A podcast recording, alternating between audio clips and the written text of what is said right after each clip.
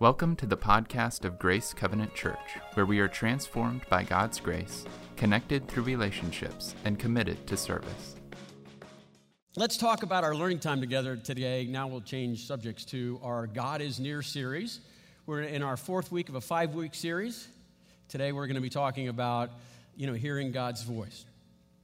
Did you, I, I, don't know if you guys were involved in watching sports yesterday, but if you're even mildly interested in sports, you saw some really great sports. And when I was watching some of the events, I, I, I couldn't help but think, boy, um, you are what you eat. I mean, what, just, what is going into these athletes or whatever it might be uh, is a significant influence on the outcome of whether they'll be successful or not. Let me just give you a few examples. Okay, the, the horses in Kentucky, right? You can bet they were fed some of the best grain. Prob- probably your children have not been fed with something that nutritious. Uh, at Talladega, NASCAR, those, those cars, their fuel, the, the, what they put into those cars, that fuel is so purified that when it catches fire, you can't see the flames. And sometimes when the drivers are on fire, they don't even know they're on fire because it's such a clean burn. Uh, the fighters last night, the prize fighters, between their weigh in and that first bell, you can bet they had the most efficient and effective, uh, nourishing food that the planet has to offer. Because what you put in has a significant influence on whether you have anything coming out, right? You are what you eat, and some extension of that. If that's true physically, whether it's for horses or race cars or a human body, it is true for the soul as well. It is true for the metaphysical part of you. If you are what you eat physically, this is, this is who you are spiritually. You are what you think. You are what you think. Uh, one of my favorite authors is a gentleman named Archibald Hart. He's written over, I don't know, about 30 books on you know, how to live life or how to recover and start living a life rightly, he says this. He says, research shows that one's thoughts in, uh, that one's thought life influences every single aspect of one's well-being. Whether you are filled with confidence or whether you're filled with fear depends entirely on the kind of thoughts you habitually occupy your mind. What you think creates your attitudes. What you think shapes your emotions. What you think governs your behavior. What you think even significantly influences your immune system so that you could physically be more vulnerable to illness based on what you think. His conclusion everything flows from what you think. Paul said it 2,000 years ago. Do not be conformed to this world, but be transformed. How? By the renewing of your mind. So, what gets in that mind? How do you determine if that's true? You are what you think. How do you determine what gets in there? How can you uh, get the right food for the soul? Well, the answer to that is whatever's in there the most, okay, whatever gets exposed to most frequently. Or let me put it this way, okay? What the mind repeats, it retains. And what the mind retains, you become. Let's say that out loud together. What the mind repeats, it retains. And what the mind retains, you become. So the books you read, the music you listen to, the movies you watch, the conversations you are involved in, right? The thoughts that you entertain throughout the day, these things are shaping your mind. They are forging you, who you are. And so it's an issue of, in some respects, of repetition. And that's why Isaiah says, You will keep him perfect, you will keep him in perfect peace whose mind is stayed upon you. The person's in perfect peace when their mind is focused on the Lord. And that's what we're seeing here is the power of the gospel. It's how we got into this series in the first place. When we studied the book of Galatians for 11 weeks or so, we were trying to figure out, how, okay, how do we apply that? And, and the application for the gospel is to be meditating, focusing, transfixed with the beauty of, of the Father and the sacrifice of the Son and the power of the Holy Spirit, right? We're, we're trying to have our minds stayed on Christ. If you want to improve your life, you have to improve your thoughts. If you want to be near to God, He's near, okay? He's near. You need to hear Him in what He's communicated to us, right? In, primarily in His Word. And that's what we're going to learn today. We're going to learn how to memorize and meditate the words of God. Now, we're, as I mentioned before, we're in our fourth week in a five week series on drawing near to God. We spent two weeks on how to pray, right? Those, those sermons were entitled, you know, God saying, Speak to me, you know, speak to me. And we learned about the power of prayer, the importance of prayer. We even learned a, a cute little outline for prayer. Remember this, right? Remember this? ACTS with an L attached for some reason? Okay, do you remember what they mean? Everyone, here we go. Ready? Adoration, confession.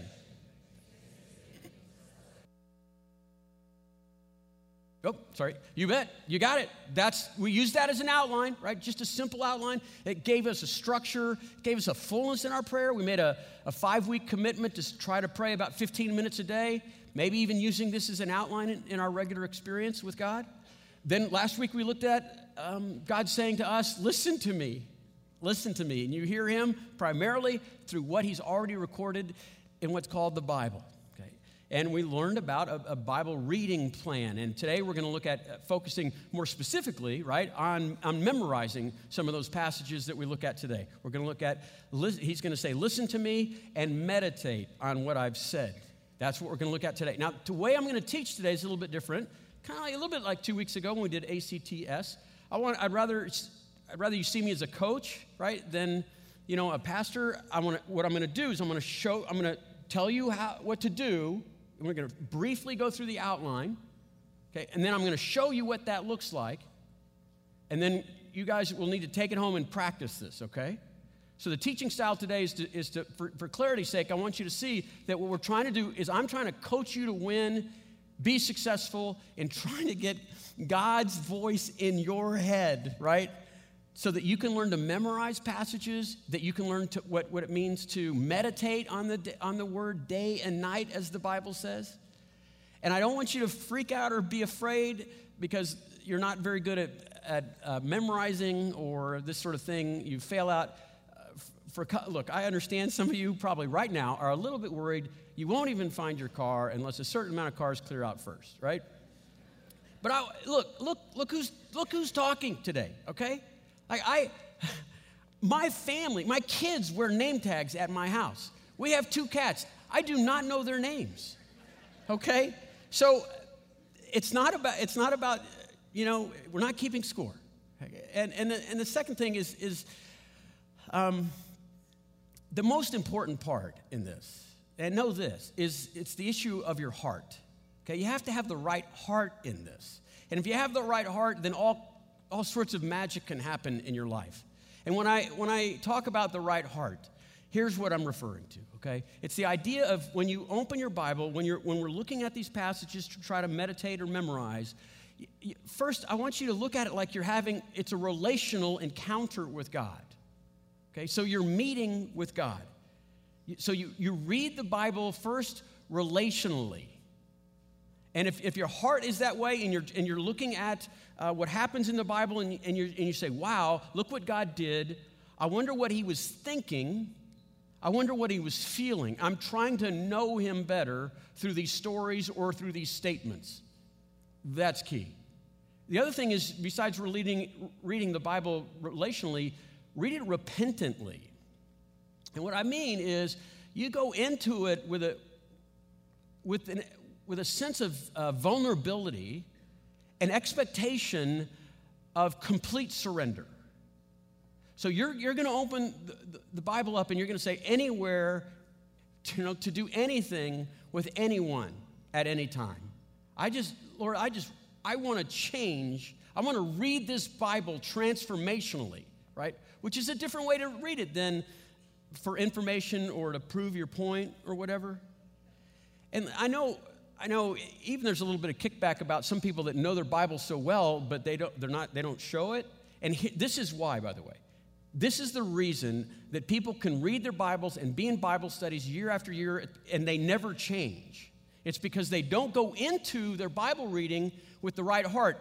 They're not reading it relationally, they're not reading it repentantly. Okay, and, and that's why they, they still, you know, all these years, they still bully their wife, they still manipulate their husband, they still worship their kids or ignore their children, they're still melancholy, they're proud, they're pushy, whatever it might be.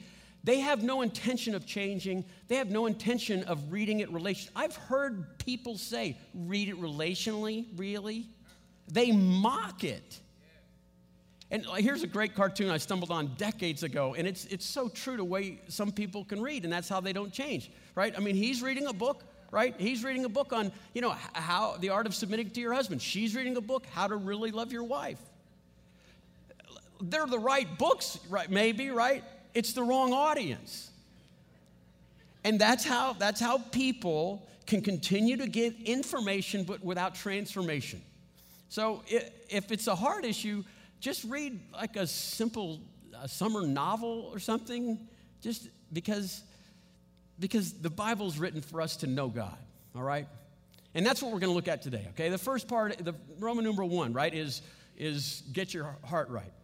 Now we're going to look at looking at the passage itself. This is how to get the voice of God in your head, the passage work itself. Let me survey the six points, then I'll explain the six points, then I'll show you what the six points look like, and then you'll take it home and, and run with it, okay?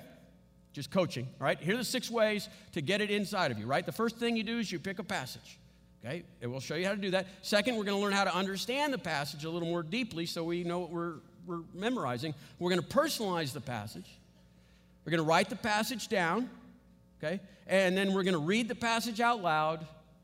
Then last, we're going to read the passage out loud, but emphasize emphasizing different words as we go.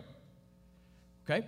So those will be up on the screen as we work through. But look, when, we, when we're doing the passage work, let me just remind you again more is not better. Okay? Sometimes more is worse because you're spending so much time on so much of the volume, it's not making an impact on you. The idea is, is, is to drill a few wells deeply. Okay, we want this in the you know, inner recesses of our souls. Okay? Okay? The goal is not to get through Scripture, the goal is to get Scripture through you. So that's kind of the bigger picture when we're looking at these passages. Let's look first at picking a passage. Let me, let me tell you quickly how to pick a passage. If you looked at last week and you're doing your Bible reading, you'll notice there's different styles of writing in the Bible, genres. And so some genres uh, require a longer read before you get to a particular sentence that you're going to spend your time with. So you know, some of the narratives, sometimes you'll be turning pages before you hit like the big point. Sometimes it's just a couple paragraphs. But don't try to remember all, just try to remember the kind of the story, but remember that one bullet point. I'll, I'll never forget, I've read the story so many times, dozens of times. But it wasn't until just a few years ago when I was reading the miracle where Jesus heals a man that uh, has been sick almost his entire life. But the first, the first question Jesus asked him was, do you want to get well? And listen, I, I mean, that's a Bible memory verse, by the way. I mean, it's at the end of a story, do you want to get well? And I, it occurred to me that is maybe the single most important question that anyone could ever ask someone that's asking for that's looking for help. Do you want to get well? And as I memorized that sentence, not a hard one to memorize, as I meditated on that sentence, it came back to haunt me, you know, whining to God a prayer like, hey, Matt, do you want to get well? Do you even want to get well?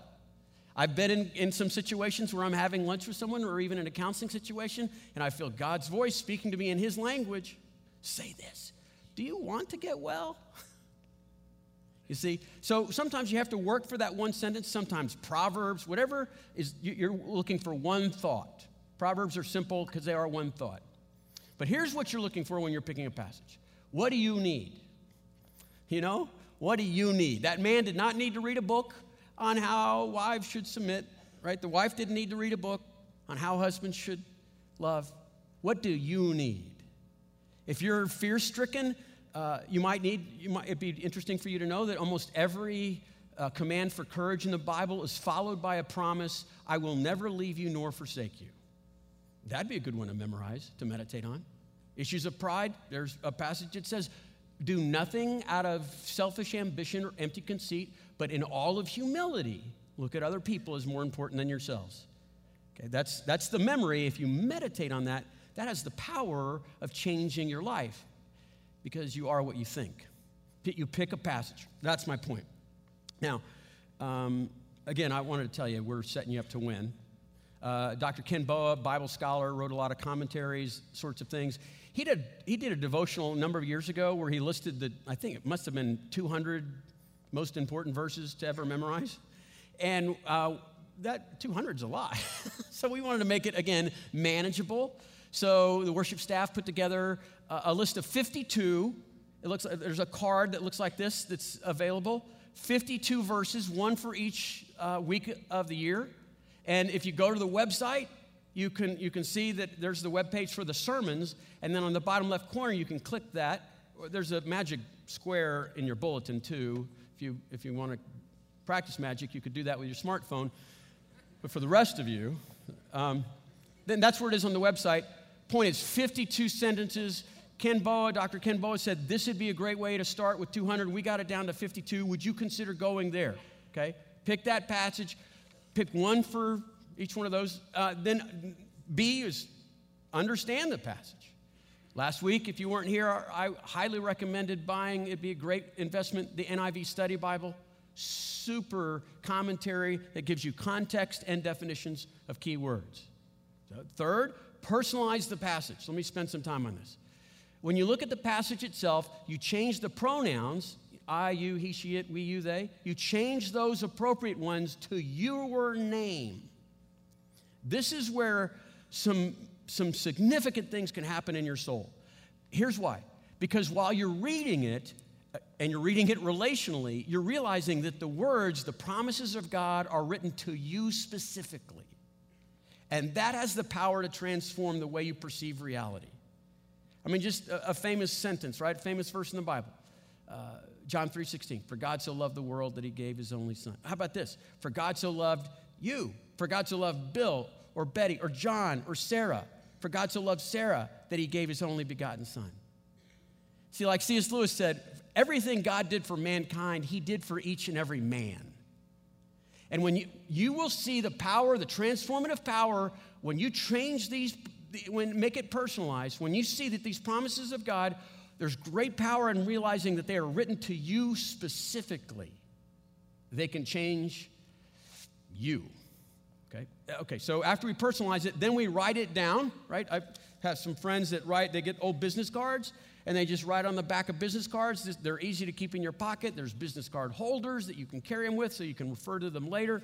Uh, I have some friends that have these little fancy little notebooks, oops, with, as you can see, sewn in pages, right? and so they can constantly be going through 52, one for each day, week of the year, whatever work. Post it notes, put them on mirrors all over the house, in their car, wherever it might be.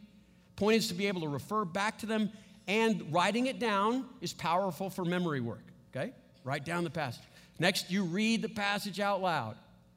Now, we're doing this because now we, have gotten our, we've, we got our hands involved in this by writing it and we're saying it, now our mouth is involved, we're reading it, we're seeing it, and now we're hearing it. As many senses if we can, we can get involved in this as possible. Old Testament, when they'd have the children memorize uh, passages, they'd stick a sweet date to the roof of their mouth so they could taste how sweet the Bible is. Okay? They wanted them to encapsulate all of their senses involved in this. So we read it out loud. Okay? And, and, and we're listening for God. When we hear it, when we hear it, you know, in our ears, through our voice, we're listening for God saying, God, what do you, what is it, what's, what am I to be hearing about this? How am I supposed to be changing the way I think? Or, or what I should do? See? It's not passive, it's active, it's relational, it's repentant. Okay, then here's some more, here's another trick to the game. Now, you read it out loud, emphasizing different words in that sentence. Because when you emphasize different words, it kind of changes the meaning, but it almost always changes the application. I'll show you what this looks like. All right, just coaching. I gave you the list of six things to do when we're looking the passage. I explained what those six things are. Now let's try it out, okay? Let's take this baby for a spin and let's see if we can't do it today, and then maybe you can take it home and apply it to one of the sentences that you, that you want to uh, meditate on. All right? Now, I picked a passage that I thought would be appropriate for us for a couple reasons. One, It's going to bring in the power of the gospel that's, that, about what happened when Jesus died for us and when he was raised according to uh, the scriptures, and, and, and we inherited his righteousness. So it's going to be a verse packed with that. It also applies to our previous teaching time where we learned about A C T S L, the C, confession, and it's in our list from, from Ken Boa. Okay, here's the sentence. I think it was the third verse I ever memorized in the Bible 1 John 1 9. Okay? If we confess our sins, he is righteous and faithful, or I mean, he's faithful and just to forgive us our sins and cleanse us of all unrighteousness. Love this verse, okay? But I want to I want to meditate on this verse. I want this verse to make its way into my soul. Okay? If we confess our sins, he is faithful and just to forgive us our sins and cleanse us of all unrighteousness. There it is. Pick the verse. Second, what does it mean? Right? Now we have to understand the passage. Let's look at the key words. Confess. Simple, that's how it starts. Um, it means to admit to, to, to affirm and condemn the action. It means to use your words, speak out loud what you did, what motivated you to do it, and the people you injured. Okay? Be thorough and exhausting on this. That's what confession means. Okay? And, and, and then the next one is faithful and just. These, these words, faithful and just, are are kind of used in combination to one another. That's why they're so close to each other, because they're appealing to the nature of God, the very kind of God that rules the universe. He is faithful. That means he is consistently dependable. Okay, that has to do with his reliability. That whatever he says he's going to do, he will do that because that's what faithful people do. Now, justice, it sounds synonymous that he is, because justice means that whatever he promises, he will he will complete. But justice is an appeal to like a courtroom. It is the nature of God. Let me say it this way it would be impossible for God to make a promise that he can't commit to. It is impossible for God to make a promise and not fulfill it. it if God, if there could be a courtroom where God is on trial, it would justice would sound like this: God, did you promise something? Yes, I did. Then you must do it. That is what justice is. So when it says that God is faithful and just, we're appealing to this justice and saying, God, we're holding you to your nature. Confession, faithful, just, forgive. What does forgiveness mean? Two meanings there, two word pictures. One has to do with um, uh, an absolution or, or the, the vanquish of a debt. So in previous weeks, we had a check that said paid in full, right? If you can imagine big red ink paid in full. When you have a debt and it's paid, that's forgiveness. A judicial sense of forgiveness means that when a judge says with his gavel, slams it down, and said, You are completely innocent of all wrong accusations, dismissal of all charges. Okay? Let's work our way down. Cleanse or purify, right? Some of your translations will say, Cleanse us from all unrighteousness. Others will say, Purify. This is a great word. Okay? Because it's an active word. It means um, to scrub away all the pollutants. Okay, now if you can visualize this, this will be helpful in your meditation. I hope you had a positive experience when you were a child, just a little kid, you know, four years old or so, or maybe you're a parent and you are a good parent. But your child or you, going back whenever you were four, can you picture time where you had a, a feverish, violent mud fight? Okay, you're covered in goo, whatever that goo is. And it got so bad that your mom or dad just kind of picked you up and like just carry you into the bathroom, right? Just me and Mark, my brother, Mark? No? Anyone? Anyone? Oh, come on. Okay, so yeah, he just carried you in there, took the clothes off right in the tub, and kind of had a hose with a shower head to it, and just once rinse, once lather, once rinse, second rinse, another lather, another rinse. You feel that happening? That's what, that's what it means cleanse of all unrighteousness. And do you remember what it was like when you were done with that? I mean, you felt lighter, you felt new. You remember getting in a new pair of jammies after one of these scrubbing, cleansing of all unrighteousness, right? That you're running around the house and your hair is wet and literally squeaky clean. You smell awesome, right? You love being this clean. That's the picture here. That's the picture of God, right? When we confess this and, and we condemn our sin, He's going to put us, it is His nature to put us in this tub. He swore to himself, He's going to make us clean of all unrighteousness. Here comes the power. Okay, the next part is to personalize it. We take all these pronouns and we add our particular name. Uh, since I'm teaching, so I'll add my name to this. And look how the verse changes. Okay, if Matt confesses his sins, then God is faithful and just to forgive Matt all his sins and to cleanse Matt of all unrighteousness. Do you see? Do you feel the power of personalizing the passage that way?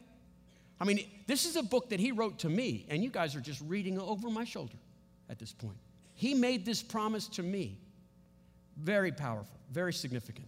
Okay, now we write it down. Okay, we write it down on one of our little things, and we're going to carry it in our pocket. We're going to look at it throughout the day every time we get a spare moment, and we are going to say it out loud. We're going to say it out loud in the car, and we're going to say it out loud multiple times. I'll tell you what, this is what we'll do. After we write it down, we say it out loud. Well, let's do this together. Let's all, you insert your name here. Okay, all together on three, we'll read this, but with your name. Okay, ready? Here we go. If confesses God is faithful and just to forgive and cleanse all unrighteousness. Man, doesn't that, oh man, didn't that feel great already? right? Meditating on it day and night. Now, watch, watch how the, all those points, the five points, all come together now in reading it with different emphases, okay? Watch how it changes, kind of in nuances, but certainly in the application. So the first one is I'm going to emphasize is confess. If Matt confesses his sin, then God is righteous or faithful and just to forgive Matt of all his sin and cleanse Matt of all his righteousness. So, Matt, do it. Confess. Confess everything. Go into those details. He knows already. This is, this is the power of this promise, my friend Matt. Confess your sins. Uh, who you did it to, what motivated you, right? Okay, what you did do this. Confess this, Matt. Get in this game. You know, for your for your sake, for God's sake, confess, right? So I just I'll say, confess your sins. Then God is righteous and just. Sometimes I'll, I'll read it out like this. I'll go, okay, if Matt confesses his sins, God is righteous and just. I'm sorry, I keep I memorized a different version. He is faithful and just to forgive Matt and cleanse Matt of all his unrighteousness. Now what happens? See, now we now now it's it's all about God. And now it's turned into a worship service. I'm driving to work, I'm stopped in traffic, and I go, He is faithful and just. Listen, friends, God doesn't have to forgive us. Okay, He's not obliged. It's not like that's what God's do, right? God didn't have to forgive us. And so this says that He is faithful and just to forgive us. It is, it is His nature to care so much. And so I celebrate you are faithful to your promises. You're just. You can't not forgive me, God. And I love that about you. Here's another thing I love about God that He wrote this promise down. I mean, can you imagine that all of this would be true but hidden from us? Are you with me? That He gave me that sentence. That I could hope for this, but now I can believe in this. And so when I stop and I think about, you know, if Matt confesses his sin, God is faithful and just. I'll go, oh, dear God, what kind of God am I serving here? That you would do this and then be obliged by your perfection to fulfill the promise that you made in me. different application, okay? How about this one? If, uh, if Matt would confess his sin, God is faithful and just to forgive Matt of his sins and cleanse Matt of all unrighteousness. There I am in that bathtub, scrub a dub. I'm, I'm like one of those uh, pelicans that caught, get caught in an oil slick, right? And he's just cleaning me and cleaning me and making this right till I can be shiny and fly again. Friends, this is beyond any dream I have ever had in my soul. He, he is faithful just to forgive us, right? Right? Debt paid in full and cleanse us of all unrighteousness, innocent against all charges. And I dwell on that. Do you see the power of this idea of memorizing and meditation? Do you see what's happening here? We understand the passage more, and then we go deeper by personalizing it. Then we say it out loud, we write it on a pa- sheet of paper, and then we repeat it in diff- with different emphases. It's getting into our souls, because, right? Because what, who, what we think there, that's who we are. You are what you think. So when we talk about meditation, we t- we've taken the passage itself, now we're moving to meditation. Don't be freaked out or spooked about a word that seems like it goes along with monks, okay? You know, you know here's a great way to think of meditation. Um, a synonym would be worry. I mean, you've, you're, you've worried, right? You're probably pretty good at worrying, right? What, what is worrying? When you're fixated on something. When it's your default thoughts, right? It's, it's, it's what you go to. It's, it's, that, uh, it's the small world after all music playing in your head and you can't get it out. That's what worrying is, right? So this meditation is saying, no, no, no, I'm going to choose what's playing in my head. I'm going to choose the Bible and God's word written to me. Meditation is going throughout your day, and when you, when you jump track, right, on what you're thinking, you pull out that promise that was written from God to you, and you say, okay, we're gonna, we're gonna work back our way so this saturates my brain, my soul, my spirit. So after your meditation, here's, here's how it becomes application. Okay? You have to apply this, friends. If you're in a Bible study that's not applying, find another Bible study. Okay? Because the Bible was written for you to apply to your life in real life experiences.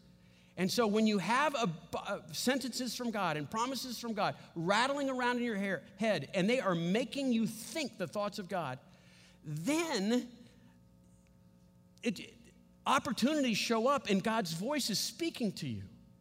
And so, uh, again, uh, you know, if you, if you look at this passage itself, applying this passage to our life, 1 John 1 9, you know, you're trusting in God's promises. You're not walking around angry or sulking or bitter or angry or jealous towards other people because you have, because of God's faithful and just, He forgave you of all your sins. I mean, who, you can stop yourself right in the middle of the day and going, wait a minute, wait a minute, I've been cleansed. I took this, I took this bath, right? Or, or, how, about, or how about this? When, um, you know, like uh, when Jesus, right, he went out to the desert, if you know the story, 40 days and, uh, and 40, 40 days and nights without food, right? And then the devil came to tempt him, right? There's an accuser. The devil's nickname is the accuser, right? So when the accuser shows up and you've been 40 days in a, in a wilderness, right, of guilt and accusations and shame, and you're, okay, you're getting pounced, you do what Jesus did. He didn't make anything up, he quoted Moses the words that God gave to Moses. You quote 1 John 1 9. So you're driving to work and you have a guilt glitch and you think, oh, I can't believe I did that. You, know, you say, you know what, devil? Let's sing it. Let's, let's read a verse out loud together, shall we? And you, you claim this verse to be true, not because of you, but because God promised it. He promised it to you. And you say this, hey, hey, yeah, uh, you can accuse me of those things because that there's that and more. There's so much worse that you don't even know about, you stupid demon. But this is true. That if I confess my sins, God, God, not me, God is righteous and just. He's faithful and just to forgive me my sins and cleanse me from all unrighteousness. So those things are true and worse things still, but I'm cleaner still. So maybe you should go hang out with someone that doesn't know the Bible and kick them around the desert a little bit. No one else has those conversations like me? Anyways, you got to talk smack, okay? You got to talk smack to the devil, okay? You know how here's another way to apply this passage. Again, it's, it's in your head. You're thinking in this all the time that you're purified by God. Now you can take responsibility for your stuff. Of course you can. I mean, if God is for you, who do you care is could be against you, right? And so you did some things. It cost people some money or reputation or whatever. Just step into it and say, "Yeah, here's what I did. What do I have to do to make this right if I can? Right? I mean, saints throughout the Bible, they say, I'm forgiven, but I need to go to jail. Right?